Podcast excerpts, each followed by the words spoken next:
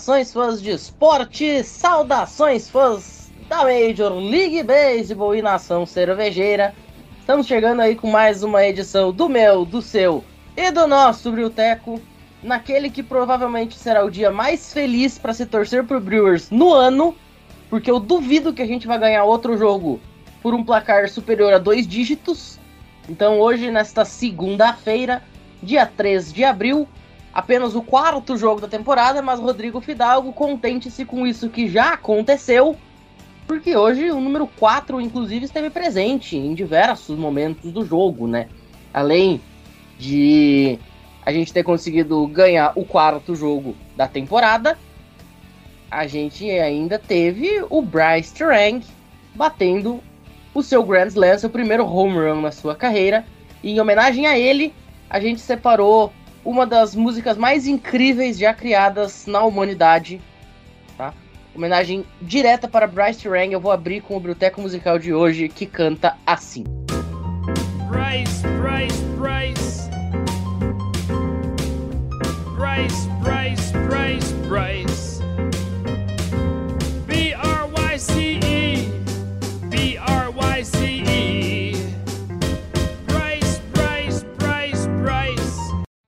Isso, Rodrigo Fidalgo, B-R-I-C-E, Bryce, Bryce. Que dia para estar vivo e que dia para ser um membro da família Terang. Alô, Matheus, Nação Cervejeira. Um abraço para todo mundo. De fato, se você é Bruce, você tem que estar feliz hoje, porque provavelmente vai ser um dos únicos dias que você vai estar feliz no ano, na temporada, só ano que vem. Então, aproveite, se banhe nesse momento lindo, se jogue, comemore, porque, cara, que momento. A gente não só venceu os Mets, obviamente a gente está aqui para falar de todo esse começo da temporada, esses quatro jogos que passaram, mas a gente está gravando logo depois desse jogo, então é impossível não comentar.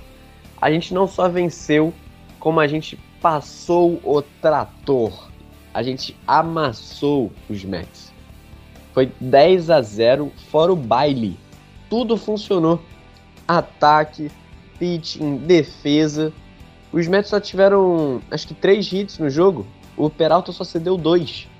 Eu não tenho palavras para descrever. Chegou uma hora no, no- que eu tava fazendo o play a play no Twitter que, que eu já tava tipo assim, não tem o que eu possa falar mais, sabe? O meu vocabulário de.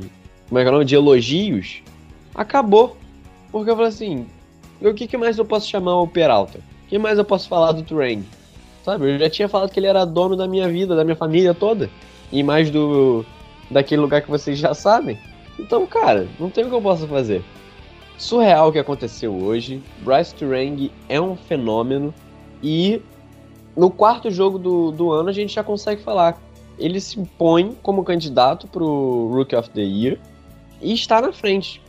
Porque você pode argumentar, igual o Guto quis argumentar comigo, que o Corbin Carroll do Arizona Diamondbacks é uma outra pressão, ele tem que ser o principal do time. Ele jogou a primeira série contra os Dodgers, beleza. Mas os números que o Corbin Carroll tem em três jogos, o Joey Wimmer tem em dois. Então, assim, atualmente, Bryce Turang é o principal candidato. Ah, Rodrigo, Matheus, só tem quatro jogos. Sim, mas são quatro jogos que a gente tá gravando. É esses que aconteceram, é isso que a gente tem que comentar. Não posso comentar em setembro. Pô, pelo amor de Deus. Então, estamos aqui para falar do timaço chamado Milwaukee Brewers Baseball Club. entrega as taças.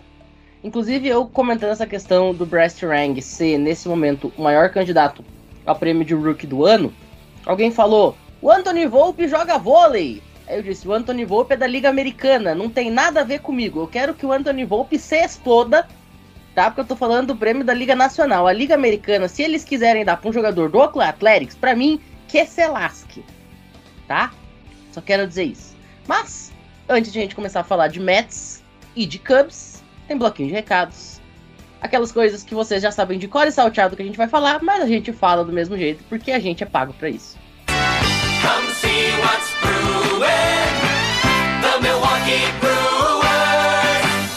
Bom, aí depois do Brewer Fever, vocês sabem o que será falado a seguir. Eu sei que vocês sabem, a gente sabe que vocês sabem que a gente sabe, mas é isso. Nós estamos aí no mês de abril. E, obviamente, a Major League Baseball começou. Vocês sabiam de uma coisa dessa? Que incrível, a Major League Baseball começou, grisado. Nós já estamos aí é, na segunda série da temporada. E nesse mês de abril, muita coisa especial acontece nos esportes americanos. Na verdade, mês de abril, junto com o mês de setembro, são os dois meses mais especiais dos esportes americanos, né? Porque são os meses em que todas as ligas estão acontecendo. Claro, a gente tem a MLB no seu comecinho, a NBA e a NHL definindo os seus playoffs, e a NFL volta com o draft. Lá em setembro é o único mês em que as quatro ligas estão em ação com jogos, né? Mas o mês de abril ele é importantíssimo por conta disso. É um mês em que todas as quatro ligas estão em ação de alguma forma e de alguma forma importante. Então, para você ficar super ligado em tudo que está acontecendo com o seu time favorito, da sua liga favorita, a ESPN Network é o caminho. E para você ficar muito bem vestido, muito bem arrumado, expor o amor que você tem pelos seus times, a Esporte América é o caminho, não é mesmo, meu grande amigo Rodrigo Fidalgo? A gente tá aí com essa promoção na loja Esporte América, promoção Ressaca NFL, que pode te dar até 50% de desconto em artigos. Eu falei é 50, não é 5, não é 10, é 50. Então, quem não foi ainda fazer a sua compra, faz o que, Rodrigo Fidalgo? Rapaziada, não tem jeito, não tem outro caminho. Se você torce pro seu time, quer se orgulhar de torcer, quer sair na rua, ah, esse aqui, ó, eu torço pra esse time, não sei o quê. Você quer, sei lá, fazer um encontro no, com seus amigos que também torcem, que também, né, chama para para escutar o Bruteco, para torcer pelo Bruce, tem que aproveitar, né? Tá na fase boa. Só tem um lugar para você conseguir a sua vestimenta, o seu acessório, o seu item de torcedor. É na Esporte América. Não tem outro jeito. Você vai querer, por exemplo, olha essa camisa linda que o Matheus está usando. Quer dizer, vocês não vão olhar porque vocês estão ouvindo. Mas o Matheus está com a camisa linda do Brewers, aquela azul e mais escura com amarelo. Se você quer essa camisa, você só vai achar em um lugar.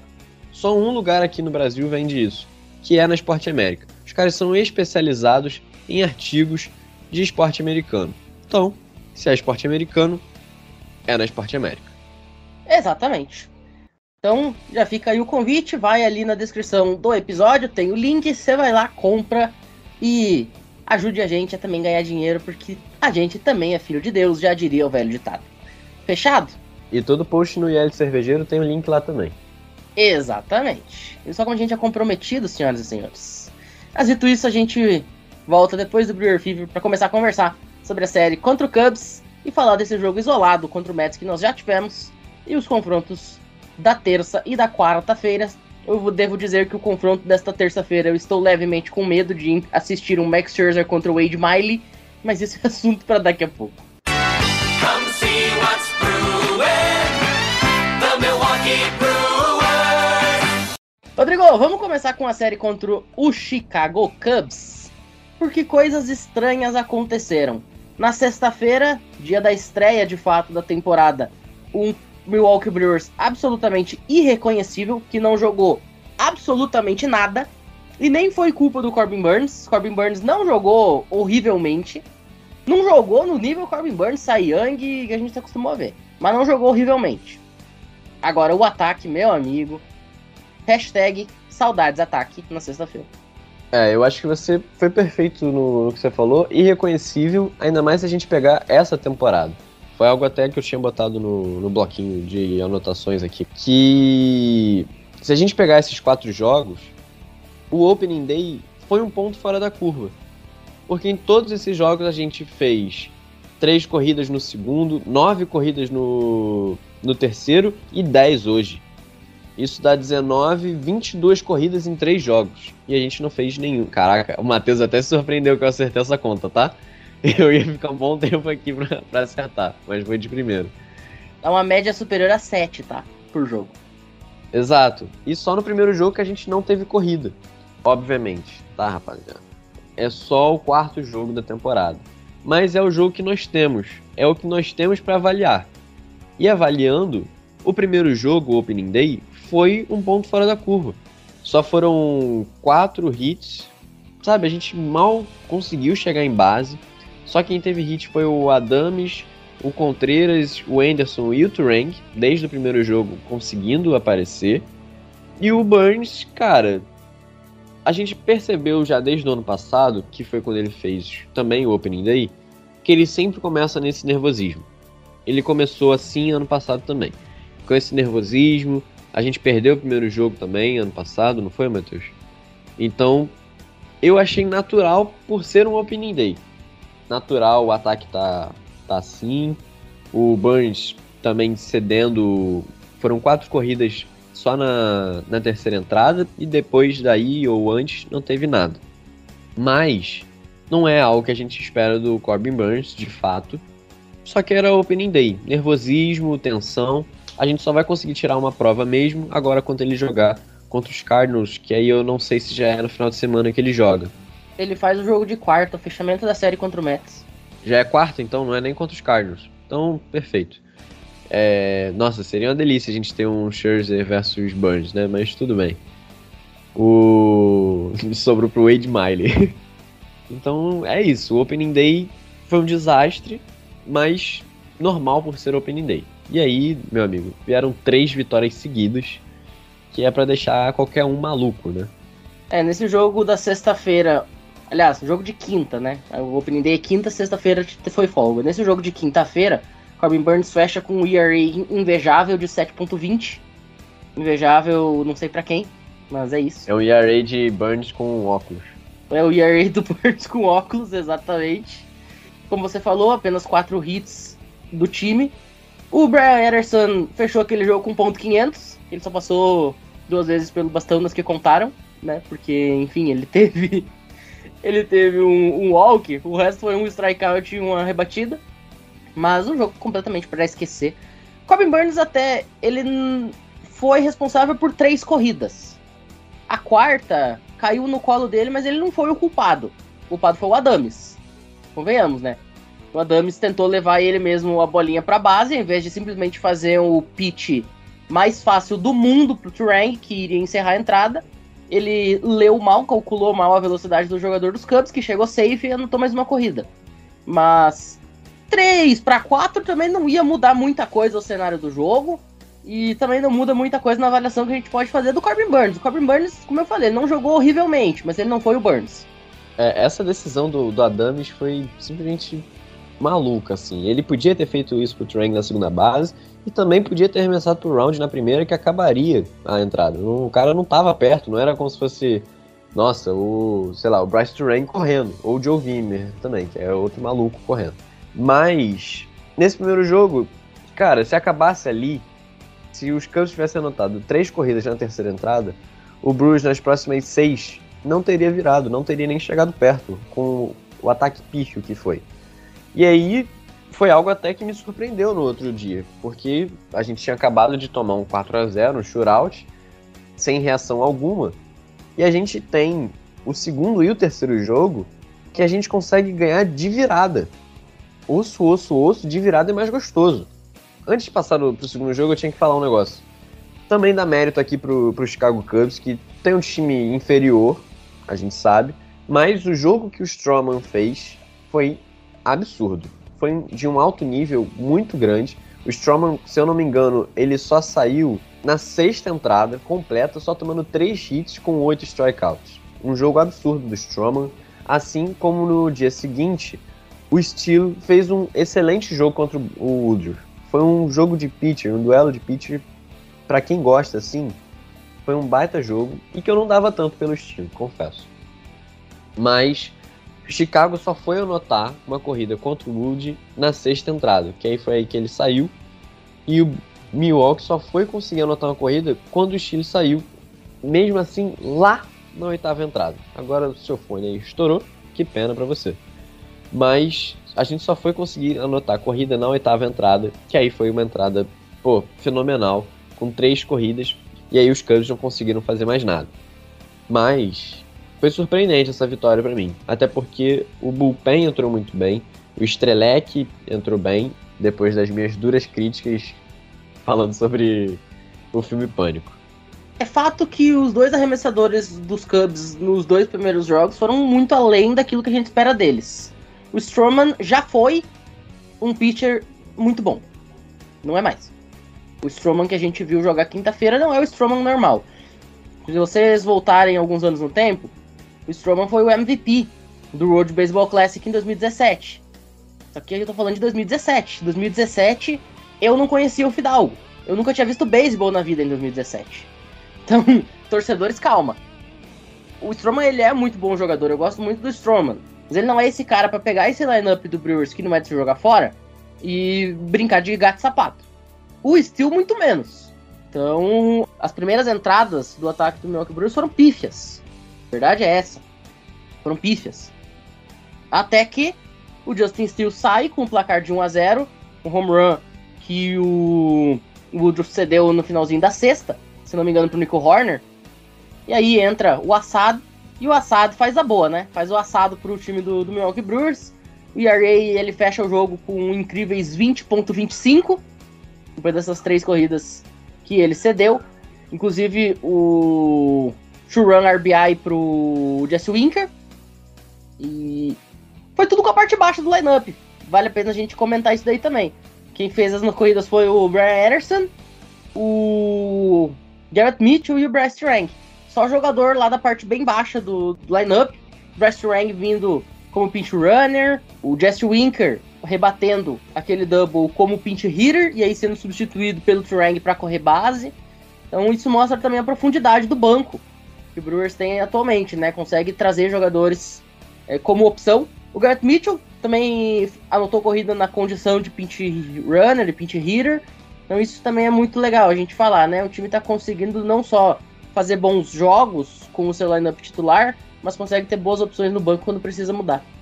E era algo que a gente comentava antes de começar a temporada, né? Até na, na posição de catcher, por exemplo, que só tem dois, a gente tem o Contreiras, que nesse jogo que a gente está comentando, impulsionou as corridas para fazer o 3 a 1 as corridas da vitória. E no dia seguinte, ele não jogou. Quem jogou foi o Caratini, que a gente tinha comentado, o Matheus tinha citado, que ele tem excelentes números no, no Ringer Field. E de fato isso aconteceu, porque ele também conseguiu rebatidas e tudo mais. Então, acho que isso está mostrando até um amadurecimento do próprio Trey Council, de administrar elenco, de saber a hora certa, de quando que tira, quando que põe. E cara, isso vai ser muito, muito importante para uma temporada, ainda mais que a gente conhece como é que é a temporada da MLB, 162 jogos, o Uri se machucou já logo no primeiro.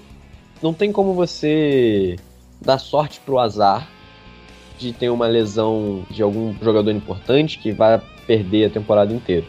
Acho que está sendo muito importante essa administração do elenco e também importante que tenha gente para sair do banco.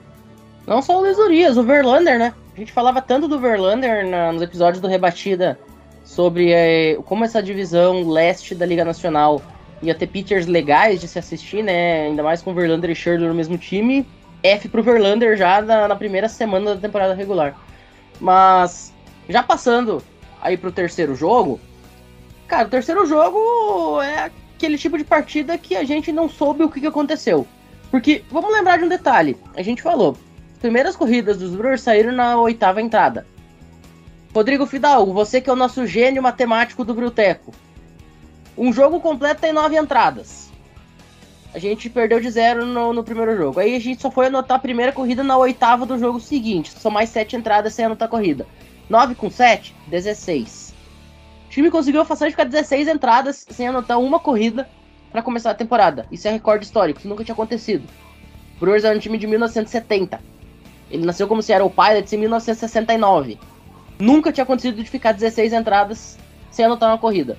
E aí, Os caras, uma hora parece que o, botaram o dedinho na tomada, os caras falaram, pô, começou a temporada, né? Ah, é, vamos ter que começar a rebater. E aí, nas últimas 9 9 são 18, com mais duas são 20, nas últimas 20 entradas, os caras me fazem 22 corridas. Foi uma insanidade completa. Foram nove corridas nesse, nesse terceiro jogo, nove corridas em 13 rebatidas. E o mais doido para mim é que o Brewers conseguiu se manter competitivo desde o começo do jogo. Porque se a gente pegar esse segundo que a gente estava falando, tomou lá na sexta e foi anotar na oitava.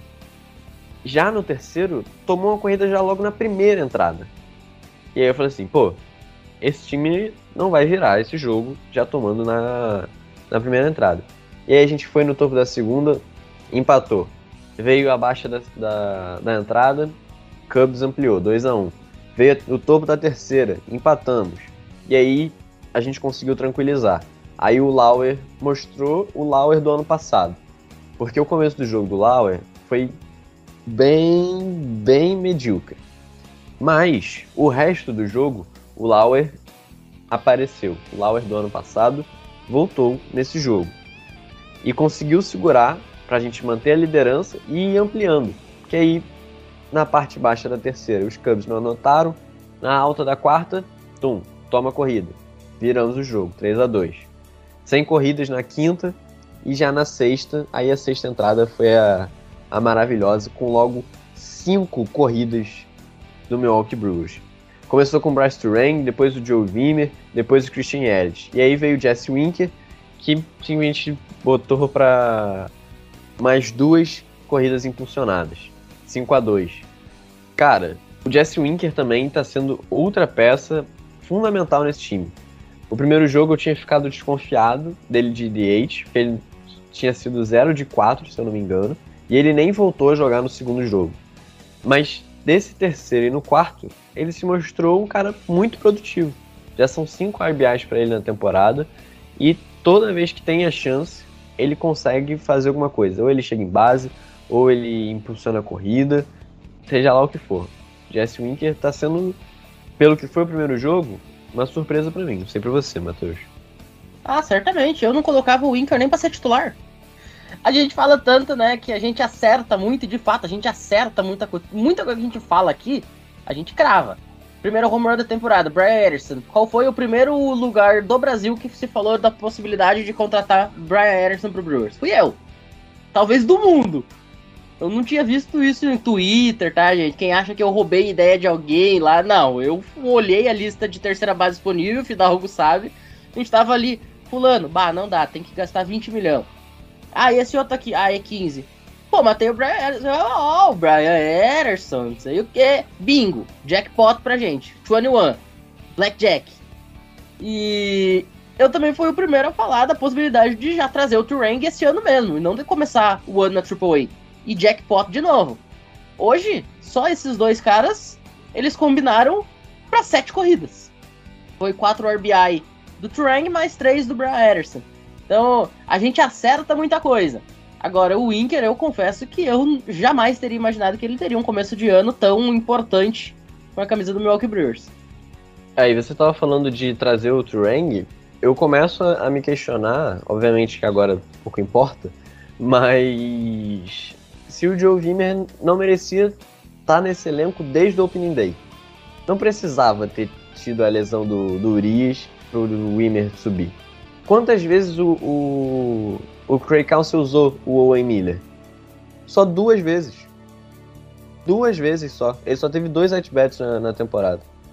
Se, se teve isso, foi muito. Que ele jogou hoje, aí conseguiu um walk, e acho que. Eu ontem... acho que ele jogou no sábado.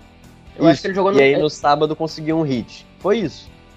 O Joey Wimmer já tem é, double, já anotou corrida, não vou falar que já tem RBI porque aí eu de fato não lembro, mas deve ter. Sabe, o cara tá contribuindo muito. Ah, obviamente, foi contra o Vogelback hoje. Mas ele fez uma, um lançamento impressionante para a segunda base, para conseguir a eliminação. Então, assim, eu acho que o Joe Wimmer, já era a minha opinião antes, esse cara já poderia ter estado no Opening Day roster. Não precisava ter tido uma lesão no elenco. Obviamente, a lesão não foi por causa dele, mas o não precisava dessa lesão para subir o cara. O cara já merecia antes. E esses três rookies, a gente vai falar depois de terminar os jogos, estão sendo. Eu não sei mais o que falar além de importante.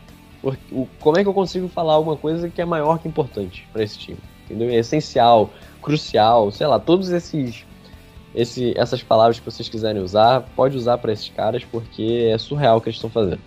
O Owen Miller tá a ponto 500 na temporada, tá? Dois at-bat, uma rebatida. É isso que eu tenho pra dizer.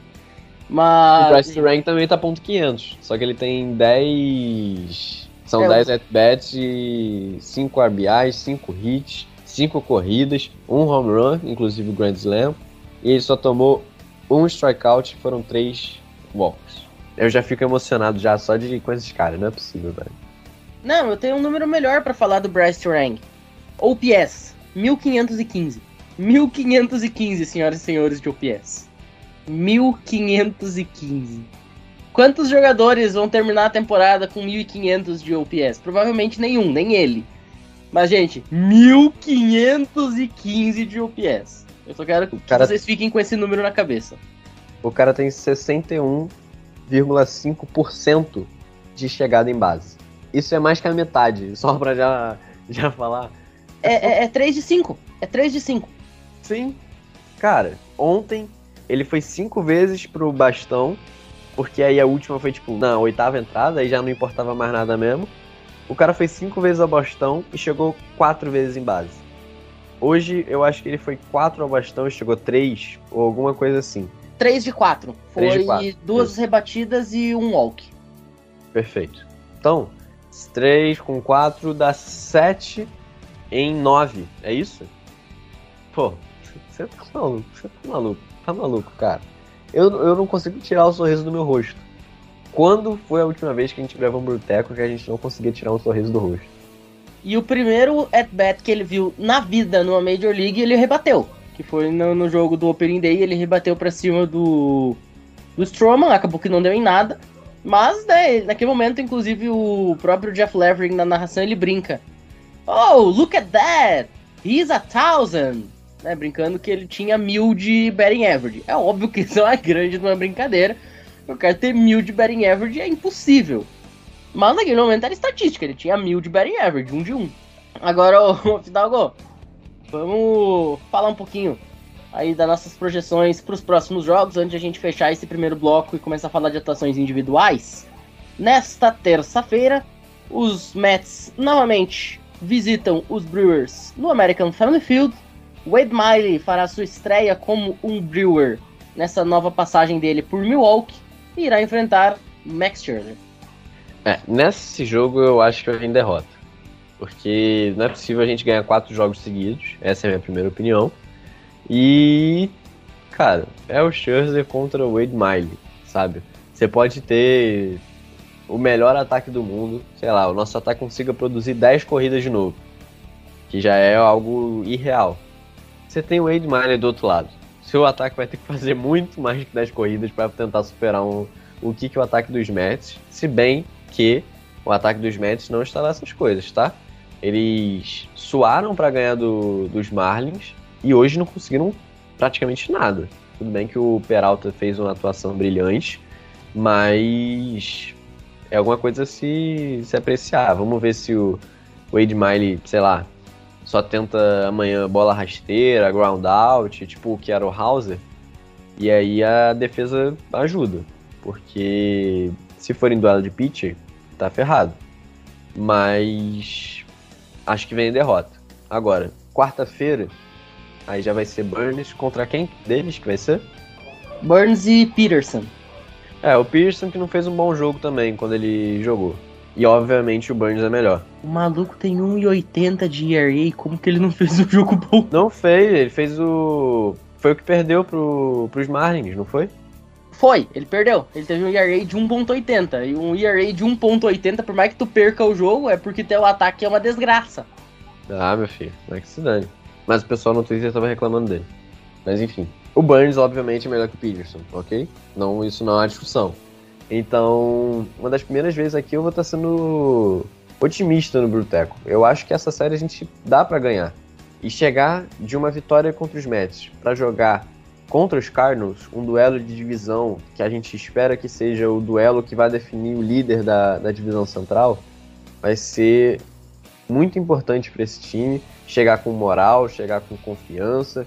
Pô, fala assim, irmão, tu tá aqui em Milwaukee e a gente vai para cima, entendeu? Vai ser o no montinho, então o primeiro jogo contra os Cardinals. Então assim, não tem outra escapatória. Para mim tem que vencer essa série contra os Mets, ainda mais pelo que os Mets estão apresentando e o que a gente apresentou nesses últimos três jogos. Acredito que amanhã possa vir essa derrota, que é algo até normal, mas tem que vencer a série. Não, e chega 4 e 2 de uma série contra um dos seus maiores rivais, um time que é apontado por todo mundo como favorito à World Series, para jogar contra o grande adversário da divisão. Esse grande adversário da divisão nesse momento tá 2 e 1 e vai jogar contra o Atlanta Braves, campeão mundial de dois anos atrás.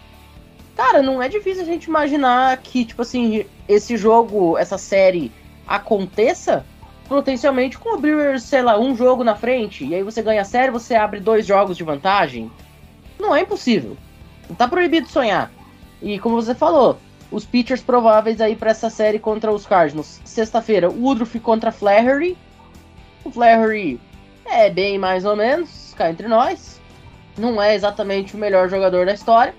O jogo de sábado, Eric Lauer vai abrir, aí pelo lado de St. Louis ainda não está plenamente estabelecido. A gente vai ter que esperar para descobrir quem vai ser.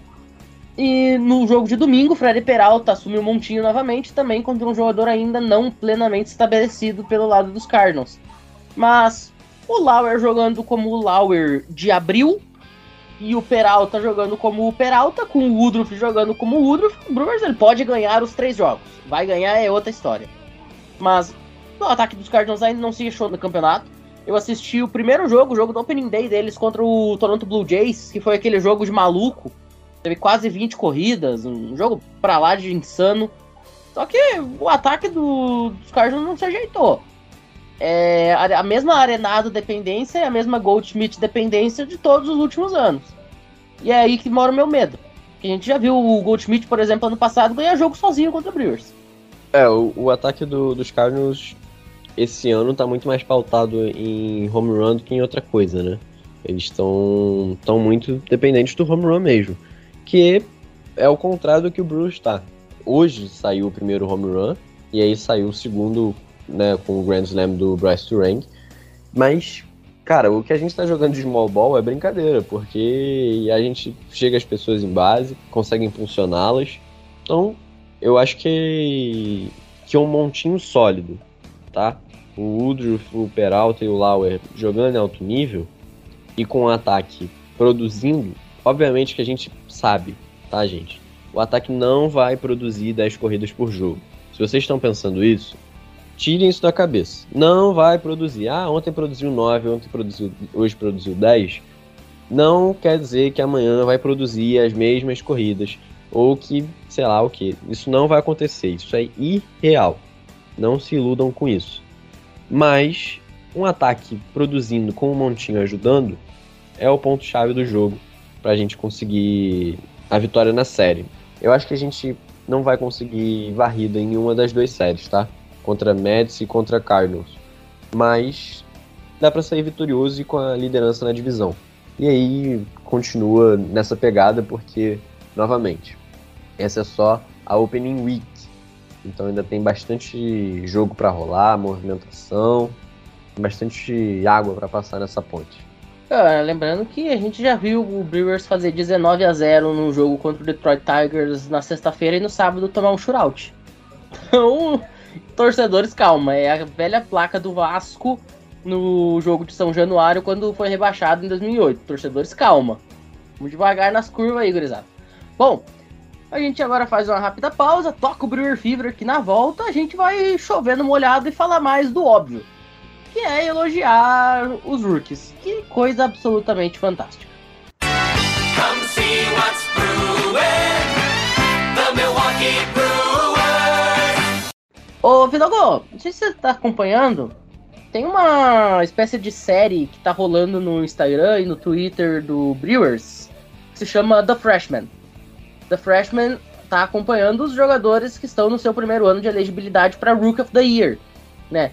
Isso inclui o Garrett Mitchell, que apesar de já ter jogado no passado, não alcançou os at-bats necessários para concorrer.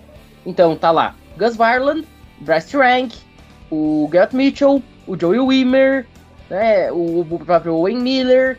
Essa gurizada aí tá aparecendo nessa série e tal, tá fazendo algumas coisas bem interessantes. E uma das brincadeiras que fizeram com eles no The Freshman foi eles com um carrinho de, de café pelas ruas de Chicago, indo lá no Starbucks comprar café pra rapaziada toda. E aí eles chegam, aí tipo tem um caderninho lá com a lista do que cada um pediu. Latte pro fulano, um cappuccino para não sei quem. Agora, brincadeiras à parte, o que esse conjunto de freshmen tá fazendo é um negócio para lá de bizarro. É surreal o que esses caras estão fazendo, Matheus. E para, né, parafraseando o choque de cultura, vai começar com a energia lá em cima, Rogerinho. A gente trouxe aqui a informação de velocidade desses caras. Porque a gente está falando de rebatida, potência e tudo mais, mas eles são Filho, eles são chamados de freshmen, mas eles poderiam facilmente serem chamados de flashmen.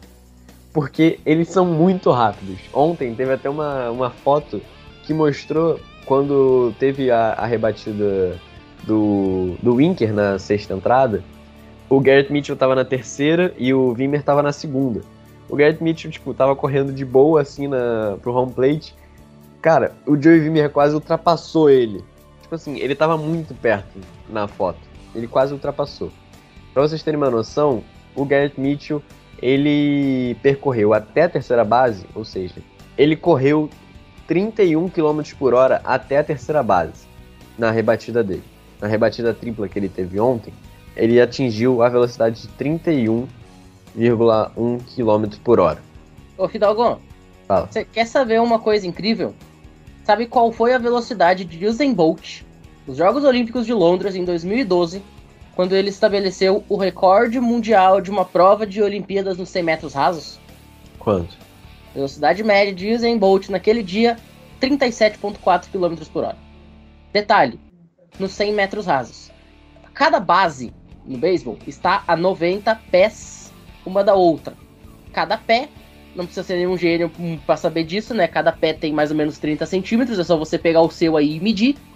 Mas, né, são 30 centímetros aí por pé, são 90 pés a distância de uma base e outra, a gente tá falando de 27 metros, mais ou menos, 27,5. Se você for multiplicar esses 27 metros pelas três bases que o cara percorreu, 27 vezes 3, me se eu tiver errado, são 81. Ou seja, ele correu 81 metros com a velocidade de 31.1. Mas tem um detalhe muito importante. Os 100 metros rasos você corre em linha reta. Para percorrer base, não. Você não corre em linha reta. Você literalmente faz três curvas. Né? Você faz a curva da primeira para a segunda, da segunda para a terceira. E se você for até o home plate, você faz de novo a curva da terceira para o home. E, além disso, você tem que se preocupar que você tem que bater o pé na base e girar todo o seu corpo para observar o treinador da primeira ou da terceira base para ver se ele tá mandando você vir ou segurar. Então, o cara ter uma velocidade muito similar à do Usain Bolt, o homem mais rápido da história da humanidade, fazendo uma tarefa que exige muito mais atenção a detalhes do que a do Bolt, é um negócio fora da realidade. Mas aí, Matheus, você não aguarda por esperar a velocidade do Bryce Turang. O nosso menino percorreu do home plate até a primeira base é uma coisa menor do que você estava falando, mas aí sim uma linha reta que ele vai chegar mais rápido. Ele atingiu a velocidade de 33 km por hora. O Usain Bolt foi quanto, Matheus? 37.4. O nosso menino Bryce Durang, ele fez 37 menos 32, 5 a menos, 5 km por hora a menos. Isso aí, no, você botando no seu carro, você nem sai do lugar direito no carro, obviamente. O Resturang, cara, 33, 32,9 a gente arredonda pra 33 porque a gente é, é o meu cara. E o Joey Vimer, ele morreu numa double play, mas que ele atingiu 29, quase 30 também km por hora. Sabe qual é a média da, da liga, Matheus? Em quilômetros por hora percorrido? Vou chutar 22. Não, é 27 a máxima atingida. Mas, mesmo sendo 27, todos os nossos bateram essa marca. Eles estão acima da média da liga em velocidade atingida. Os caras são muito, muito rápidos, muito rápidos. E isso ajuda facilmente. O Bryce Turang rouba a base adoidado, roubou hoje, roubou ontem. O Garrett Mitchell roubou, se eu não me engano. O Joey Wimmer até que não. Ainda não roubou nenhuma, se eu não me engano também. Mas. Não. Na verdade, só teve três bases roubadas na temporada, uma do Yelit e as outras duas do Bryce Turang. Bryce Turang. Exato. Então, isso ajuda muito, tá, rapaziada? Pra gente ter noção, né, comparação, o Corbin Carroll, lá no Arizona Diamondbacks, ele chegou em base por walk ontem, ele roubou a segunda, roubou a terceira e aí saiu um empate contra os Dodgers. Então, você roubar as bases, ter essa dinâmica, a velocidade, é importantíssimo e auxilia muito o, o seu time. Até ainda mais quando, por exemplo, seu ataque não está funcionando. E aí você consegue chegar em base, você só precisa de um hit. Então deixa tudo mais fácil. Perfeito. Bom, agora a gente fecha essa parte sobre os novos jogadores que estão em ação pelo Milwaukee Brewers. E a gente vai para onde? Pro lugar de onde eles saíram. Como diz o hino do meu co-irmão lá da beira do lago, o celeiro de ases do Milwaukee Brewers é o Nashville Sounds. Que começou muito bem, muito obrigado a temporada, viu, meu caro Rodrigo Fidalgo, lá nas Miners. Isto porque, nos três jogos que o time de Nashville fez, foi duas vitórias, uma derrota, conseguiu a vitória na série. Né, o primeiro jogo que deveria ter sido na sexta acabou sendo adiado por conta do mau tempo e foi realizado no sábado, uma doubleheader. E nessa doubleheader, a primeira delas foi até oito entradas, devia ter ido até sete, mas acabou tendo entradas extras. O Nashville Sounds vence por 3 a 1 Esse jogo, inclusive, o Louisville Bets abriu o placar ainda na primeira entrada. Aí na sexta entrada, o Nashville Sounds empata. Corrida anotada pelo Sal Frelick, impulsionado pelo Keston Hiura.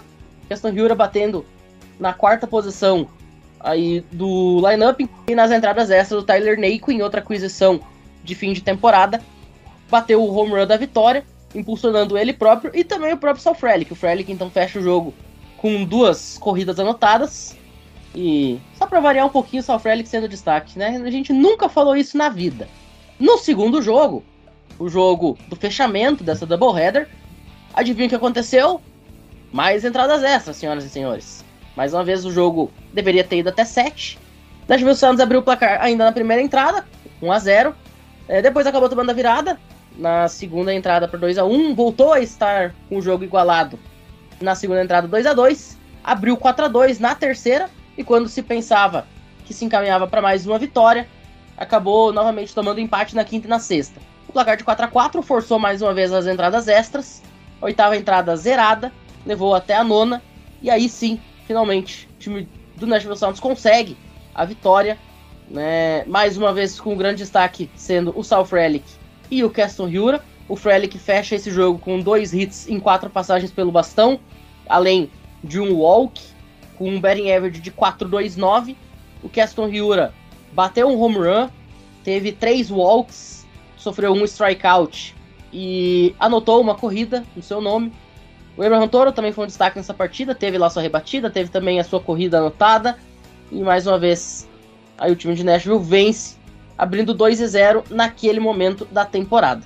Porém, no terceiro jogo, novamente contra o time do Louisville Bats, no fechamento da série, não deu para os meninos da Cidade da Música, 5 a 2 para o time de Louisville. Novamente nas entradas extras, o amigo das entradas extras, Nashville Sounds, acabou segurando o jogo em 2 a 2 durante as nove entradas regulamentares, mas na décima acabou tomando aí três corridas do time de Louisville, que acabou decretando a derrota. Mas começa muito bem o time do Nashville Sounds, os jogadores conseguindo avançar as bases, conseguindo bater. Eu consegui assistir só o primeiro jogo, confesso, mas se percebe muito claramente, né, que o mesmo modelo do Milwaukee Brewers está sendo aplicado também na, na AAA. É um time muito focado em fazer as bases serem avançadas e tem conseguido fazer exatamente isso. especialmente com jogadores que já passaram pela MLB, como por exemplo o próprio Tyler Naquin e o Keston Hiura, que começam a se destacar nesse comecinho de temporada. É, a vitória na série veio, que é o mais importante. Hoje, segunda-feira, Nashville Sounds está de folga e a partir de amanhã começa a segunda série da sua temporada enfrentando o Memphis Redbirds, time do St. Louis Cardinals. E este ano com uma novidade muito legal que é as transmissões na MLB TV. Não necessariamente você precisa mais ter a Minor League TV, né, que é algo separado. Então tá muito mais fácil de acompanhar tudo numa conta única. E lá na sexta-feira começa também a temporada dos outros times. O Carolina Mudcats começa sua trajetória contra Fayetteville, sexta-feira jogando fora de casa. O Wisconsin Timber Rattlers abre a temporada também fora de casa, lá na Single A. A exemplo do Biloxi Shockers, que inicia o seu ano contra o Mississippi Braves, também jogando fora de casa. E o Nashville Sounds, como eu falei, enfrentando a equipe do Memphis Redbird durante toda a semana. A gente vai se manter aí de olho em tudo que acontece nas minors, especialmente nos jogadores que podem vir a subir. Jackson Rio, por exemplo, já saiu a notícia de que ele vai de fato começar a temporada na Double A e não na Single A. Ele foi o MVP do Carolina Mudcats e da Carolina League no ano passado. É mais um desses jogadores que tendem a subir de forma meteórica até chegar no Milwaukee Brewers. E o mesmo se pode falar do South Relic, que a qualquer momento vai estar fatalmente no time de Milwaukee. Agora, Rodrigão, dito isso, a gente vai ficando por aqui. Recadinho final aí para nossa galera e até a próxima. É isso, Matheus. Se alegrem, se esbaldem com essa vitória, porque né, a gente não sabe qual é a continuação da temporada, mas nós estamos 3-1, é o que a gente tem para comentar. Tá sendo muito legal esse começo da temporada a gente, pelo menos eu com o Matheus aqui, a gente tem a MLB TV. Eu nunca vi tanto jogo na minha vida. Eu tô. Eu tô anotando os jogos que eu vejo. E, tipo, acho que hoje completou o 15 que eu vi em quatro dias. E as regras novas estão muito legais. O jogo tá mais dinâmico. Tem mais coisas acontecendo. Aproveitem, aproveitem, porque quando acaba. A gente tá falando isso agora, mas aproveitem porque, cara, MLB é muito bom. É muito bom a gente torcer pelo Bruce, mesmo se estressando. Vale a pena, vale a pena acompanhar esse time, sofrer, cornetar, como nosso querido Jeff. Então, vale muito a pena. Espero que vocês estejam gostando, assim como a gente gosta de assistir e trazer aqui para vocês os nossos comentários, as nossas humildes opiniões. Abraço, Matheus. Abraço a todo mundo que teve a paciência de escutar a gente também eu tô nesse time, tá? Eu, eu já deixei a MLB TV aqui rodando no pré-jogo de Chicago Cubs e Cincinnati Reds. Meu Deus, eu vou assistir Cubs e Reds. O que, que eu tô fazendo da minha vida? Bom, senhoras e senhores, é isso. A gente volta na semana que vem repercutindo o que terá acontecido nas séries do Mets e do Cardinals.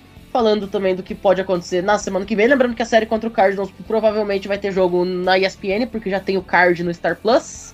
Então, um joguinho em português aí pra galera. Se eu não me engano, é sábado o jogo na ESPN. Vou até ver no, no Star Plus aqui antes da gente fechar, porque o Bira tava falando ontem na, na transmissão de Phillies e, e Rangers, tava passando a programação. Eu não sei se é sexta ou se é sábado. Já vou conferir aqui para passar a informação certinha.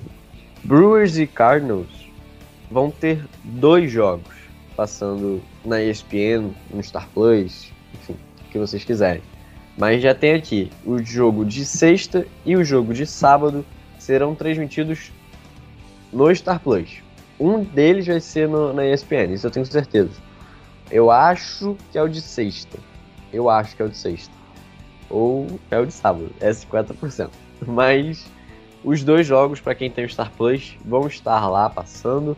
Então aproveitem aí quem não tem o IPTV ou se o, os linkzões do nosso Brasil não estiverem funcionando, o Star Plus vai passar dois jogos do nosso querido Milwaukee Brewers em uma das séries contra um dos times mais relevantes pra gente, porque é dentro da divisão, é um confronto direto, então fiquem atentos.